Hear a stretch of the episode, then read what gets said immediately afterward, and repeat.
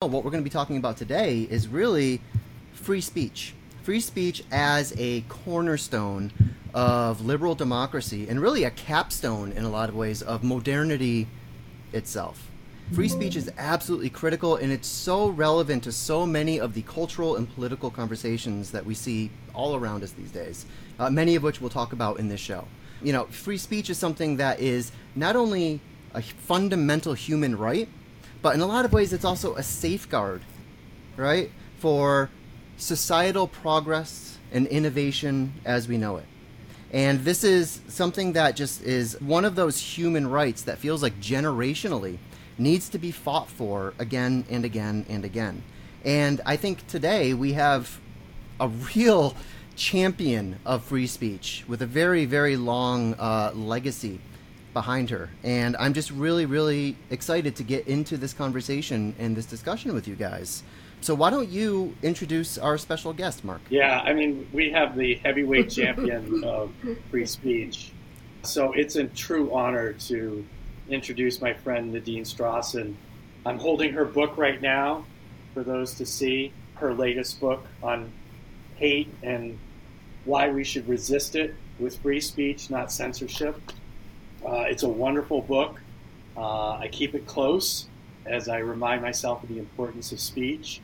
And let me just share with the audience a little bit about Nadine. She is the New York Law School professor emerita and past president of the ACLU of the United States from 1991 to 2008, a leading expert and frequent speaker, media commentator on constitutional law, taught constitutional law and civil liberties, testified before Congress, serves on the advisory boards of the ACLU, Heterodox Academy, National Coalition Against Censorship, and is a founding member of the Academic Freedom Alliance and a senior fellow at the Foundation for Individual Rights and Expression.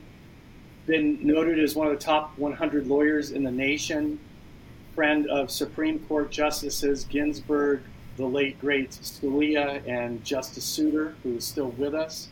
And I'm honored to call her my friend. So, Nadine, welcome to Integral Justice Warrior, and um, we're delighted to have you expand your wisdom with our audience to help us understand more deeply why free speech really matters and why censorship isn't the It's answer. always wonderful to have the chance to talk with you, Mark. It's a real honor to be on your show, and I welcome whatever questions or concerns are foremost on your minds about this really important subject, and your introduction was right on point, Corey. We have to constantly renew and reinvigorate and indeed question and criticize and, and argue against our free speech beliefs because that is itself what freedom of speech calls for.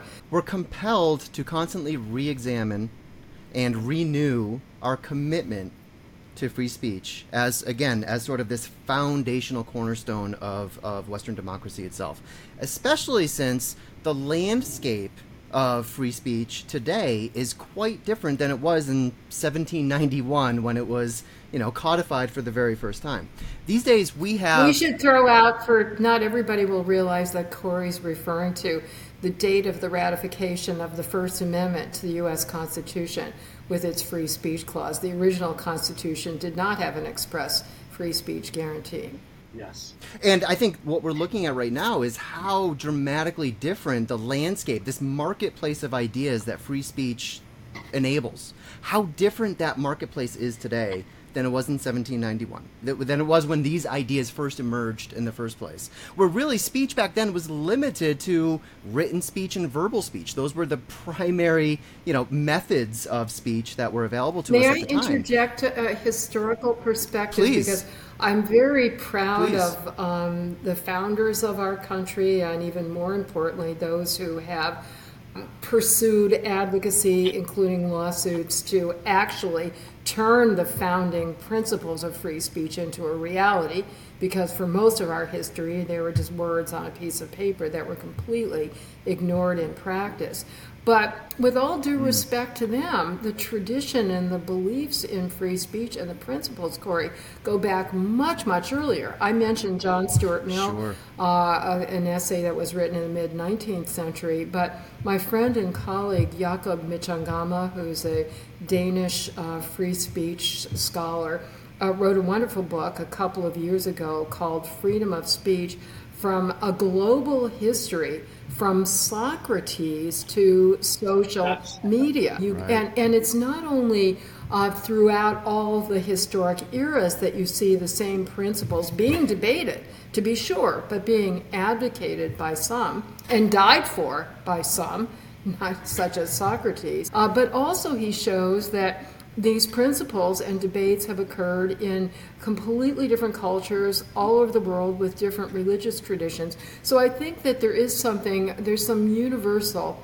human aspiration and fear, right? So it's always the, you know, on the one hand, the desire for free speech, on the other hand, the fear. Uh, and, you know, talking about the ancients, which when the transition was made from speaking to writing, that was attacked mm-hmm. because of all the adverse impact that you know you're going to degrade people's oral abilities you're going to degrade their memory through this revolutionary new mode of communication namely the written word i say all of that not at all to denigrate i understand uh, you know, the significant, more recent technological developments that you're talking about.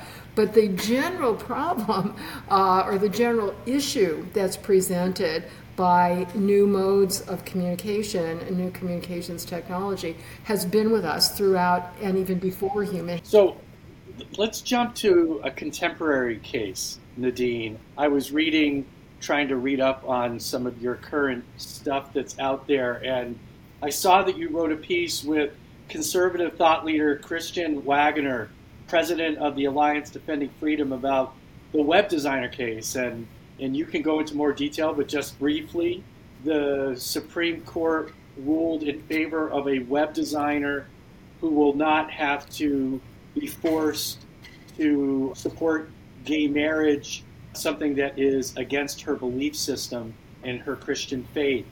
And so I, I thought it was interesting because you both put it out there as something that was helping all of our freedoms, uh, championing all of our, our rights. And then I took a brief look at Justice Sotomayor's, you know, dissent.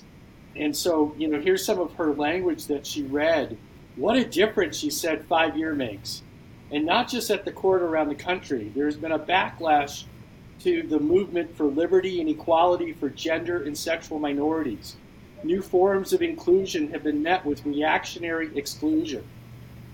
This is heartbreaking, sadly. It's also familiar when the civil rights and women's rights movements sought equality in public life. Some public establishments refused. Some even claimed, based on sincere religious beliefs, constitutional rights to discriminate. The brave justices who once sat on this court decisively rejected those claims. So when I was reading that, or just looking at the case, it brought me back to the 1940s Jehovah's Witnesses cases on the Supreme Court. And I'm guessing that's where you and I might see this similarly. And maybe you can share with the audience those cases and why this is a champion for everybody. Yeah, I was very disappointed by Sotomayor's dissent because to me it was not addressing the actual facts and the actual issue in the case. And I have to say, I, I have great respect for her, but you know, even when you have great respect for somebody, you will occasionally disagree with them. And even when you usually disagree with somebody, as I usually disagree with the Alliance Defending Freedom, you will sometimes agree with them. And I think this is, you know, something that should be taken for granted, but in our current culture, people tend, as we know, to ally with tribes and see everything in binary. And you know, if it comes from your tribe, you have to root for it, and you you know you're disloyal and you're a traitor if you dare to dissent. So I think this is very healthy. That uh, I would disagree with Sotomayor and agree with the uh, conservatives on the court, but you're exactly right that what this involved, Mark, was government compelled speech.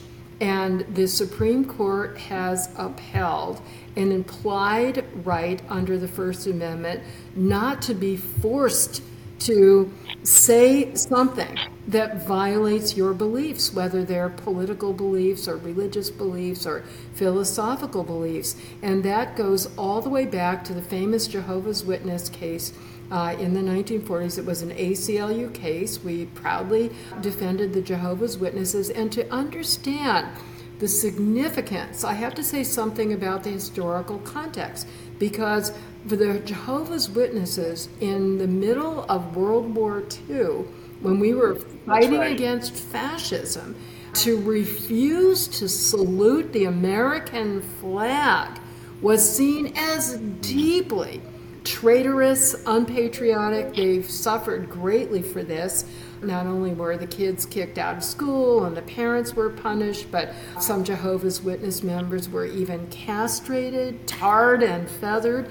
And so, you know, just imagine how hated and how unpopular and even dangerous and subversive that refusal to salute the flag was then. And yet, the Supreme Court strongly said that it was an even deeper intrusion into individual freedom of conscience to be forced to say something we don't agree with than to be stopped from saying something that we do agree with.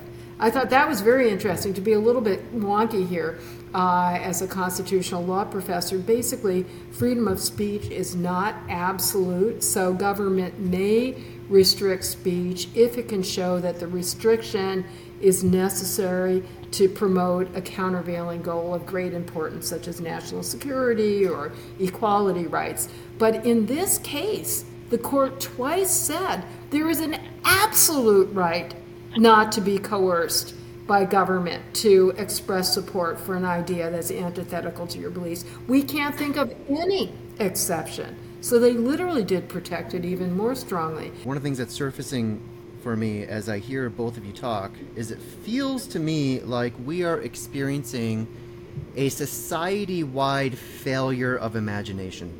In other words, free speech comes with challenges free speech is messy, right? Free speech is complicated. These issues we're talking about are deeply, deeply complicated, and it requires a, a little bit of horsepower just for us to be able to really wrap our minds around it, right? These are hard questions. Censorship isn't hard. Censorship isn't messy. It's clean, right? It's it's almost like we have this reactionary sort of response to the complexities of our time that makes us want to slide back into illiberal sort of solutions for these problems. Because, again, alongside free speech comes issues like these the possibility of information overload and paralysis. Too much information floods the zone, as, as I think Steve Bannon was, you know, was famous for injecting that quote into American politics. You just flood the zone with the spread of propaganda and disinformation. We are seeing this writ large in society, in our communications networks, in our media institutions, and so forth. Free speech allows us to drown out authentic voices. When all voices are weighed equally, the most authentic or the most, you know, the voices with the most expertise are sort of diluted. And it can be harder to find truth, ironically, when we're surrounded by free speech. There's the possibility of normalizing extremism. There's undermining trust in our institutions. There's stoking division. There's manipulation of the media landscape, and so on and on and on. There are real, real critical challenges that come with free speech that requires some deep thinking, some deep contemplation, right? Society wide, it requires a, a, kind of imagination that it feels like we as a people have sort of lost touch with. And so we want to bypass the problems altogether and just go to the to the most simple, the most clean, at least in the short term solution we can find, which is censorship. Censorship solves every one of those problems. Of course, it creates new problems that are to magnitudes worse than the problems that, that come with free speech. But in the short term, it feels like, you know, I mean, propaganda and disinformation, well, just don't allow that and, you know, just cut that off altogether. It's a brute force solution to a very, very complex problem. And Corey, emphasis in that, I completely agree with what you so eloquently said, but I would put the emphasis on censorship feels like a solution because yeah, of course exactly. it's not. And, right. and you know, to your point of the complexity, what we're concerned about are people's attitudes and people's behavior. So addressing expression, even assuming completely hypothetically that you could effectively suppress all distasteful, you know, disinformation, hate speech, and so forth, it's not going to change people's underlying attitudes, uh, let alone change their behavior but it's so so much easier, and you don't have to raise taxes to do it. So it's a politically appealing so-called quick fix to the most complicated problems. Which I would guess, Nadine, you had some problems when Trump was banned on Twitter. I did. I did. You know this uh, IQ squared, intelligence Q squared debate program, where they take an audience uh, vote beforehand, before the debate, and after the debate. Uh, so shortly after Trump was banned, I did an IQ squared debate. Should Twitter have banned him? And beforehand, the audience was very much in favor of that, yes. But after the debate, I'm very proud I and my debate partner turned them around because, again, I think people had not thought of the longer term implications. Our hearts might not bleed for Trump himself, but what about all of the people who wanted to hear him, including his political opponents? Because uh, many analysts were saying one of the reasons why he lost the traditional suburban voters was because of what he said on Twitter. They were turned off by what he said, and they came out and they voted against him. But even more importantly, although Trump himself has the resources and the you know, name power to find alternative media outlets. That's not true for other people. And right out of the gate, uh, Angela Merkel in Germany expressed great concern, and Navalny in the Soviet in Russia expressed great concern that this is a power that is going to be used disproportionately against dissidents. Uh, the ACLU issued a statement saying, um, you know, we're really concerned about our clients, including our black, brown, LGBTQ clients who are marginalized and oppressed, they're not going to have alternatives. And, you know, the, the company that has the power to do this to Trump even more strongly can do it to these other more vulnerable people.